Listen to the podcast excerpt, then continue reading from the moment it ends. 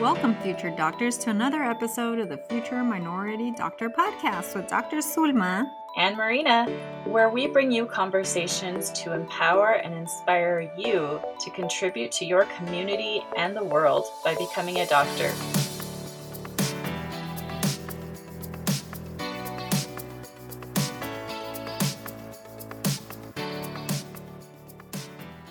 Welcome back, future doctors. Thanks for tuning in again. Today, we are going to hone in on the topic of test taking skills. That's right, the oh so dreaded tests. Specifically, we are going to share some tips and wisdom about how to get better at taking tests. Remember, like we learned a few episodes ago when we discussed growth mindset, tests are just like almost any other ability in life. If you get some proper training and you keep practicing, you can and will get better at taking tests and acing those tests. Dr. Zulma, did you know that the average student has taken 112 standardized tests by the time they graduate from high school? Wow, that's a large number. So imagine if you think about everything that we've done since elementary school, middle school, and high school, we're probably thinking about thousands of tests and that we've probably taken our entire life. Yep, that's a lot of tests. And you know, there's pretty much nobody that escapes taking tests. If you want a driver's license, you have to take a test. If you want to become a plumber or a car mechanic or a scuba diver, you have to take tests. Unfortunately, becoming a doctor involves taking quite a few tests. First, you have to, you know, do the SAT or ACT to get into a college. Then you have to do well in all of your college classes and on the MCAT. Then, after you get into medical school, you still have to take a whole lot more tests. So, it's an essential skill to develop if you are going to succeed at becoming a doctor. Okay, so what you're saying is we have to get pretty good at taking tests. But how exactly do we do that? Well, it's not easy. Acing tests doesn't just require one skill, it's actually a combination of knowledge and skills.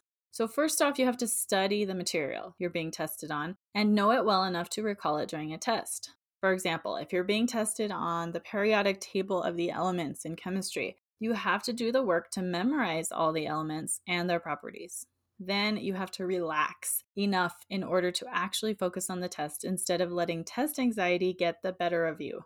So many people, including me, have struggled on tests because we get nervous, and that nervousness impairs our ability to focus and recall what we learned. Luckily, there are some tricks you can learn to help ease your test anxiety. You also have to be able to take tests quickly. Almost every exam has a time limit. If it's a multiple choice exam, you might only have one or two minutes to answer each question, sometimes even less. If it's a writing test, you might have 15 to 30 minutes to write each essay. So you have to be able to finish the test on time. Lastly, it can be really helpful to understand some techniques for each type of test you might have to take. Most standardized tests today are multiple choice tests, and there are definitely a few techniques you can use to get better at those. So, to summarize, you have to study, you have to relax, you have to be able to finish on time, and it helps to know some tips and tricks for certain types of tests, like multiple choice tests. I couldn't agree with you more, Dr. Marina. I think by the time I finished high school, the only test skill I was aware of was the memorizing part and not everything else you said. Although I felt it, but I, I just wasn't aware of it. So you can imagine how test taking went in my first year of college. Not good. mm-hmm. Let's look at each of those components of test taking a little bit more in detail. Dr. Marina, first you mentioned you have to study. So, in other words, you have to know your stuff going into the test, right? Yes, absolutely. If you have not taken the time to study and learn the material you're being tested on, then no amount of test taking tips will help you to ace that test. You have to know your stuff. If you haven't already listened to our episode number nine on study habits, please go back and listen to that because we have a lot of tips on how to improve your studying so that you can learn that material that you need in order to do well on a test. So we won't repeat that, but we'll add a few new things. So, another important thing is to try to figure out exactly what you need to know for the test. Don't be that annoying student who is always asking the teacher, Will this be on the test? Will this be on the test? Because nobody likes that. But do try to talk to your teachers or your TAs to understand what you should be focusing on. So, this is a big one, and I think that I struggled with. So, Dr. Marina, how do you figure out what's important to study then? Very important question. How do you listen to an hour long lecture and figure out what you actually need to study and remember? I have to admit, this was really hard for me in some of my college classes. When I was in high school, I only took one year of basic biology, and honestly, it was not the best class. it was a really kind teacher, but I really didn't learn much biology. I remember he would show us a lot of National Geographic videos and would have us like write summaries about them. And we did a few just kind of activities out of the textbook, but it was not an in depth biology class. So during my first two biology courses in college, I remember sitting through most of those lectures and feeling completely lost in a sea of new words, new concepts, new information. Microtubules and Mendelian genetics and neurosignaling pathways were like a foreign language to me. Because it was all so new, I had a lot of trouble distinguishing between key information and less important information. It was hard to see the big picture. So, when I would go home to study, I wasted a lot of time trying to memorize tiny details that weren't that important, and I missed some of the big concepts that were important. Dr. Zulma, did you have any similar experiences? Oh man, the entire time, exactly what you said. Mm-hmm. I remember when I started college and I would try to re- review and memorize all the lecture material and read the assigned chapter books of like five different classes that I was taking in a quarter. I literally thought that the professors were going to test us on everything. And so then that meant that I needed to know it all. Uh-huh. But as we'll discuss more, um, I was obviously approaching it the wrong way. So then, what do you do if you find yourself feeling confused and lost? How do you see the big picture and narrow down your focus only on the important details, Dr. Marina? If it's a completely new topic, it might help to do a bit of work before class. If you were assigned some reading, make sure you do it. If you were given the slides or the lecture notes in advance, take some time to look over them. Now, please don't spend hours and hours on this. Just glance over it, get an idea of what topics will be covered. It's kind of like making file folders in your mind before a lecture. And then during the lecture, you take all of those details and you store them into the right file folder. If you're learning about human physiology, for example, you have a mental folder for the kidneys and a mental folder for the cardiovascular system and one for the respiratory system, and so on.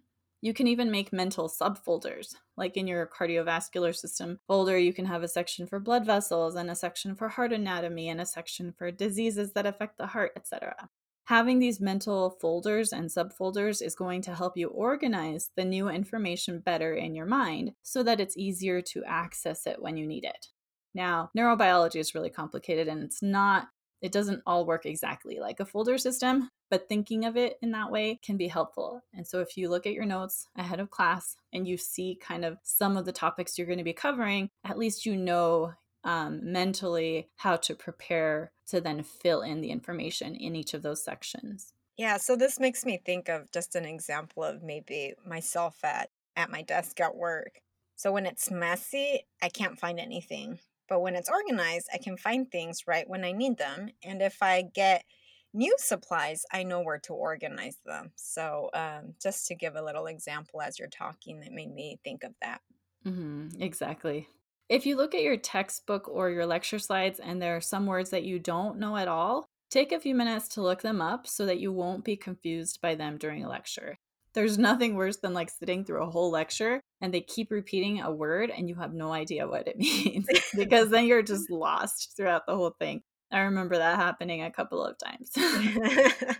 During lectures, also pay attention to what the teacher focuses on. So put away that laptop, close that social media, put away that phone, pay attention.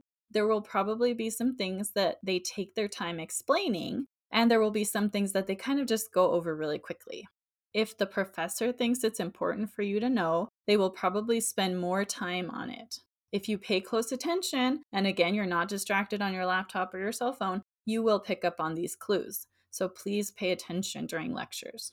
Also, if your teacher or TA holds review sessions, these are a great way to get an overview of the most important concepts that you will most likely be tested on.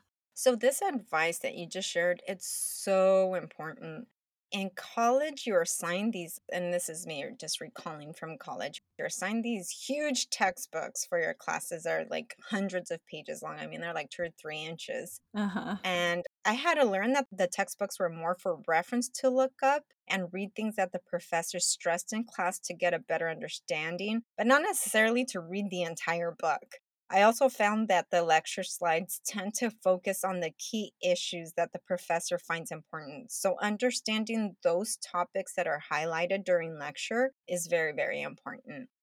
So, Dr. Marina, what do you think about doing practice questions or practice tests? Do you feel like those help? Absolutely. And I can't really emphasize this enough. Practice questions or practice tests are so, so helpful. Don't waste time just rereading your textbook or rereading your notes. Remember, we talked about active learning in that episode on study habits. You have to practice remembering the information. If you just read it over and over again, you're not actually forcing your brain to recall the information. But remember, when you're taking a test, you're not just going to be reading the information again, you're going to have to recall the information. So if you, for example, used flashcards or some other technique to force yourself to recall the information, then when you do the test, you'll have that at your disposal. You have to practice remembering the information. How do you do practice questions, say if you're taking something like an English or a history class, which tends to be a little bit different than math and sciences? Yeah, good question. If it's an English or a history class, you can make flashcards for yourself with important vocabulary, concepts, people, dates, or whatever it is you need to remember. You will remember those things so much better on the test if you practiced forcing your brain to remember them over and over again through those practice questions or flashcards. Even if you have to write an essay for a test, you will have more facts and ideas in your memory to draw upon when you have to write that essay. If you don't remember any of the important details, then you won't really have much to write. And then some tests, of course, require you to show your critical thinking skills. That's a more complicated topic, so we won't go into it here. But stay tuned for a discussion about critical thinking skills in a future episode. All right. So, compared to the history and English examples you gave, uh, how do you practice questions if you're taking something like math, physics, or OChem, organic chemistry? Yeah, if it's a class involving equations and problem solving, then it's actually much easier to find practice questions. Each chapter in your textbook will have practice questions at the end, typically. You can go back and redo your homework problems to make sure you remember how to solve them. You can also try to find old exams to practice with. This is really important. I know, especially in college, a lot of the classes, the professors would give us access to like the midterm from last year or the final exam from last year. And it was really important to do those in order to get a sense of what the exam might be like. Now, remember, the questions aren't going to be exactly the same, but at least it gives you an idea of what types of questions might be on the test. And I'd also like to add not just memorizing, but understanding. So, say if you're doing these practice tests and you miss uh, certain questions, understanding why you missed it so you can understand the material better rather than just memorizing what the right answer is. Yes, agreed. Okay. Let's say you've studied and prepared as well as you can for your test, and now it's the day of the test. You mentioned a lot of students suffer from test anxiety, and that can definitely affect your performance on the test. How do you combat test anxiety?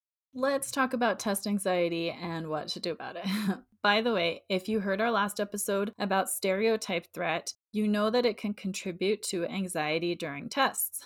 But the test anxiety we're talking about here is more general. It's those feelings of nervousness, worry, and stress before or during a test. You might even get sweaty palms, a racing heart, and butterflies in your stomach at these times. Luckily, there are some things you can do to train yourself to be more relaxed during and before tests. So, first, remember what we've said before. Your grade on a test does not define you. Your grade is simply a measure of your knowledge at a very specific point in time. It doesn't say anything about what you can know next month or next year or in five years. Practice that growth mindset. Remember that even if you don't do as well as you want to on this test, learning is a process and you can get better over time with that effort and training. Also, be nice to yourself. If a niece or a nephew or a child came to you and was really stressed out about a test tomorrow, what would you tell them? Dr. Zulma, role play with me a little. What would you tell your son if he came to you worried about a test he's taking at school tomorrow? So, um, I'd like to share in our home, we have a frame that we pretty much reference to every day. The frame says, Nobody's perfect. That's why pencils have erasers. I got this frame because I found that my son was at times struggling with being worried that he didn't do things right at school or at home. Having this frame has really given him permission to feel like he doesn't have to be perfect and it's okay. Our discussions usually involve telling him that all you can do is your best and it is okay if it's not perfect. Whatever we don't know today, we can learn later. And interestingly enough, my son had a math test last week. I was working from home and he came in and before taking the test and he let me know that he was going to try his best and knew that it would be okay if he made mistakes because he doesn't have to be perfect. Now, my son right now, he's in second grade, but I hope that he carries this mindset well into high school and college. So, giving you this example for all of you that are listening, it's really important to start having those thoughts that that one test does not define who you could be in the future. Mm-hmm. So basically, you know, if your son came to you, you would be kind and encouraging, right? Well, just like you would be nice and kind and encouraging to someone you care about, practice being nice to yourself. Don't beat yourself up over the possibility of a B or C or any grade. Just encourage yourself to do the best you can and remind yourself that it'll probably all be okay in the end we all have that kind of voice in our head that that's like constantly analyzing and talking to us and worrying and um, imagining the future but you know that voice in your head what it's saying to you really matters. So train that voice in your head to say positive things instead of negative things as much as possible. Yeah, and you know, just as we're talking about this, it's so easy for us to really grasp onto getting a B or a C or not doing well on the test, and we completely forget all the A's that in uh-huh our past. that's like true those meant nothing, and we just hold on to that one test we didn't do good and forget about all those tests that you've done great on. So, exactly yeah. Yeah, our brain definitely has what's called a negativity bias. So it's much easier for our brain to kind of hold on to the negative stuff or think negative things instead of positive things. So it does require some training. It requires practice to really retrain um, your brain to say those nice things to yourself instead of the mean things. Also, I want to mention a lot of anxiety, just anxiety in general, originates from an overly active imagination.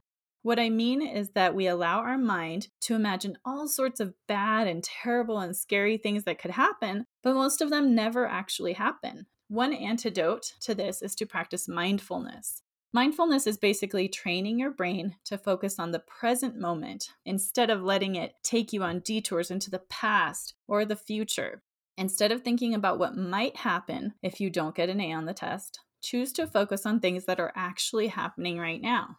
So look at the buildings, look at the trees, look at the birds, look at your hands, look at anything. You know, pay attention to what's actually happening in the moment. Take time to appreciate the things around you as you drive or walk to your test. Take deep breaths and try to focus on the flow of air into and out of your body. Pay attention to your body and what it's feeling. Are your palms sweaty? Is your heart beating faster?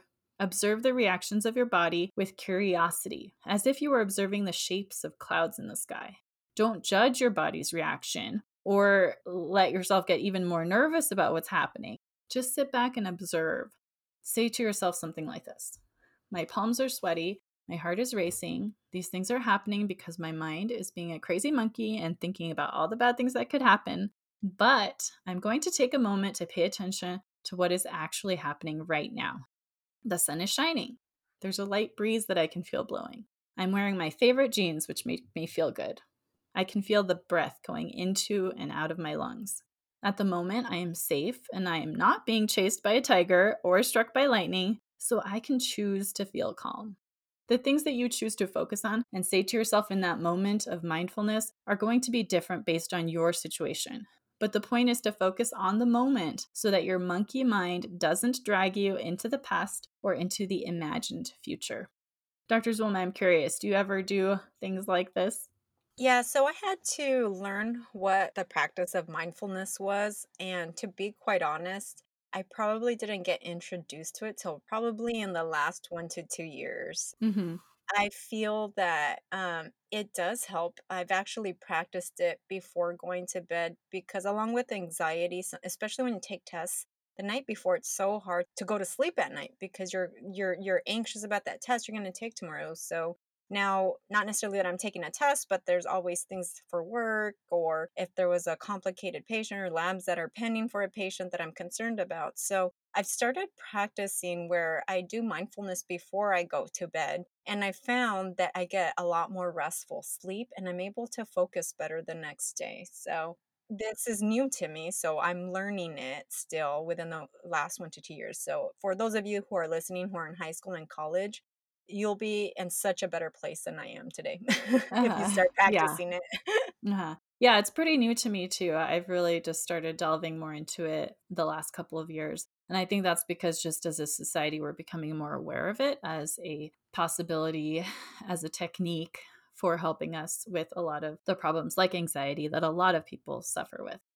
So, another thing is if you suffer from severe anxiety that affects not only taking tests, but other areas of your life, um, like relationships or sleep or appetite, anything like that, please, please go talk to a therapist or your primary care doctor or a psychiatrist. We will have a future episode on dealing with depression and anxiety, so stay tuned. But if you already recognize that this is a struggle for you, please don't delay. Start on the path of getting professional help. It takes a lot of time to learn how to manage anxiety. So the sooner you start, the sooner you will find relief. And then if you have really severe test anxiety, the type that makes you get a racing heart or sweaty palms or headaches or stomach aches, but it's really just around test taking, consider talking to your doctor about medications you might be able to take. There are some medications that can help with these reactions, but the decision about whether these are right for you is between you and your doctor. All right. So let's say you've studied the material well and you've conquered your test anxiety. Next, you said you have to be able to take tests quickly so you finish on time. So, how do you do that?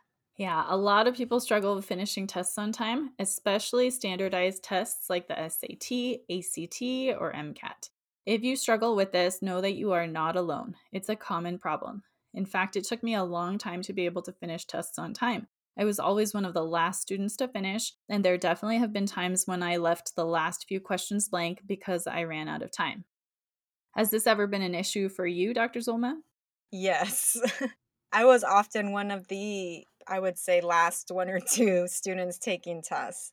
So, if you listen to the podcast where I talked about my journey, reading comprehension was not one of my strengths. It took me a bit longer to read than the average student. There were definitely tests where I had to skip questions or just leave them unanswered as well. All right, so here are some general tips if you struggle to finish tests on time. Tip number one for some tests, like the science and reading sections of the ACT or most sections of the MCAT, the question itself can be really long, or what's called the question stem can be really long. These might be a few paragraphs that you have to read just to get to the actual question. If that's the case, it's helpful to skip down to the actual question, which is usually at the very end of the long question stem. Once you know what the actual question is, you can go back and read the question stem quickly in order to find the key information you need to answer the question. Some college tests may also be like this, and it's often helpful to know the question first so you don't waste time trying to understand or remember everything in that in the question stem. I remember finding those frustrating, especially on the MCAT, that it was like you Oh, had to read a few paragraphs and then it was like, okay, like how can I remember everything in these paragraphs? What do I actually need to know? and uh, so skipping to that question first can be really helpful. I wish I would have known that. You know that, Marina? Uh-huh. yeah. I mean, when I'm looking at this, I think maybe that could have helped me because I did have to skip some questions or just guess. But, and given, like I said, with the reading comprehension that I had always struggled with, I mean, I, I wish I knew that I should just read the question first and then go back and read everything Mhm. so I know what I'm looking for. Yeah, absolutely. Yeah, and you know, this is like I said, this is a common struggle. Uh, my husband tutors sometimes students in the ACT, SAT subject tests, and MCAT even, and so he he says that even these like you know wealthy white students that he tends to tutor, like they struggle. So it doesn't matter like who you are, you can struggle with finishing tests on time. And that is one of the tips he really emphasizes is read the question first, then go back and mm-hmm. figure out what's important to actually read. All right, tip number two do the easiest questions first, then go back and do the harder ones. This applies to almost any subject or type of test, not just multiple choice tests. If you have math problems or short essay questions, you can still do this. First, answer the questions you know how to answer, then go back and finish the others. That way, you get maximum credit for the things that you do know instead of just getting stuck on a harder question and running out of time because you spent so much time trying to figure out that one question. Just make sure that if especially if it's a long test, you mark the questions that you need to go back to, like put a circle or put a star next to them so that you know that you need to go back to them and you don't accidentally forget if you have time. Tip number three I'm going to sound like a broken record, but practice, practice, practice. The more you practice taking tests under timed conditions, the better you will get at finishing on time. This is really important for standardized tests like the SAT or MCAT, where your score is very important for your chances of getting into college or medical school. The MCAT in particular, it's a long test. It's about eight hours long. So if you don't practice focusing and taking a test for that long, it's going to be harder for you on test day. Even for the tests that are not eight hours long, if you are on the slower side, or like Dr. Zulma mentioned, you struggle with reading comprehension, then practicing answering a lot of questions in a short amount of time is going to help you get faster. If you are taking a written test, it's also important that you practice pacing yourself so you know that you can finish on time. So, for example, if it's a short essay that you have to write, practice doing a few short essays so that you know that you can write quickly enough and think quickly enough during the actual test. Also, as we mentioned before, the more you use flashcards or other recall practices during your study time, the faster you will be able to recall what you need during a test. Any input on that, Dr. Zulma? No, I think the the practicing is just very key it's it's a skill. It's like anything else. Riding a bike, you just got to keep practicing, practicing, and then you get better. Any sports. I mean, I think the idea of even just doing the test taking, it's just a lot of practicing before the actual exam, not after. uh-huh, exactly. so, then, so then that way, when you come to it, you know, yeah, you're not going to get 100%. That's fine, or even whatever it might be, but you'll probably improve your score compared to if you have not practiced. Mm-hmm. So, tip number four be careful not to hurry so much that you make silly mistakes. A lot of multiple choice tests have questions that say something like, which of the following is not a fat soluble vitamin, or whatever it is? Or all of the following are true except so make sure that you're reading it carefully because if you read it too quickly, you might just think, you might miss that part that says not or accept, and you might circle the wrong answer. So make sure you slow down enough to pay attention to the question so you don't make those rushed mistakes. I know that I've definitely made those mistakes. And then when I get my test back and I look over it, I'm like, oh, I knew that, but I got it wrong. And it's so frustrating to lose those points when you know that you actually did know the material.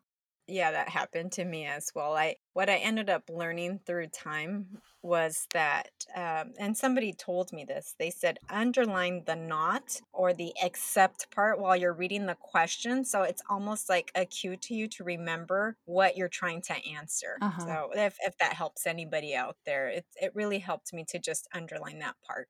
Yeah, and it usually is in like uppercase letters, but even then, if you're trying to go fast through a test, it's easy to miss it. So, underlining that to remind yourself is a great idea. A lot of the tests that you have to take in high school, college, and medical school are multiple choice tests. So, what are some techniques students can use on these tests to make sure they're scoring as high as possible, Dr. Marina? Yes, there are too many multiple choice tests, in my opinion. Unfortunately, these tests they don't really reflect the type of work you will actually have to do in your future job, whether you become a doctor or an electrician. But the fact is that you have to get good at taking these tests to do well in college and medical school. So, here are just a few general tips for multiple choice tests.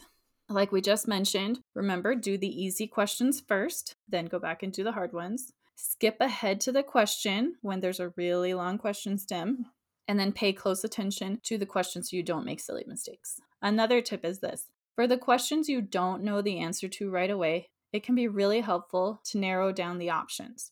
You go through the answer possibilities and you cross out any answers that you are pretty sure are wrong. And sometimes you know at least that one of them is wrong. Or sometimes two of the answers will be very similar or just different terms for the same thing. So you can actually cross those out because you know they're basically the same thing and you can't have two right answers usually. If you can narrow it down to two options, you then have a 50% chance of getting the question right, even if you just have to guess between those two. The only case in which you wouldn't want to guess on these is if it's a test where you get penalized or docked points for guessing, like the ACT. And there are some other exams that do that too. Some professors in college will do that, but most won't. Another tip is this once you've read the question, try to answer the question in your mind before looking at the answer options. This will help you avoid getting confused by the answer options, and it can help you be more confident in your answer if it's something that you do know. And then the last tip remember that some questions have multiple right answers, and for some questions, the right answer will be all of the above. Sometimes it's tempting to circle an answer that you automatically recognize as correct, but pay attention to whether all of the above is an answer option. If it is, make sure to review all of the answer options to make sure you're selecting the right one. Because if you automatically jump to circling that one that you know is right, and then you don't realize that the other options are also right, then you'll miss circling all of the above. Of course, once in a while, um, you're going to goof up and get something wrong, even though you knew the right answer. It happens to everyone. Don't worry. Remember, with time and practice, you'll make less mistakes. Right, Dr. Zulma? Agreed. Just remember, you will never know everything. Trying your best is good enough. If you don't do so well on an exam, understand your mistakes and don't just memorize the right answer, and practice the test taking skills that we spoke about today. Acknowledge that there is room for growth and that one test does not define who you are. Exactly. We're going to repeat that a lot. Those tests do not define you. We hope you start to believe it after a while. Um, anyway, we hope you found at least some of this advice helpful. As always, we'd love to hear from you. Give us feedback what you like, what you don't, what topics you'd like us to cover in future episodes, what questions you have about becoming a doctor, pre med classes, or applying to medical school. You can find us on Facebook and Instagram and through our website at www.futureminoritydoctor.com. We hope if you like this podcast that you also share with your family or friends to help us recruit more minorities to becoming doctors. Thanks for listening, everyone, and have a wonderful day. Peace and love, everyone.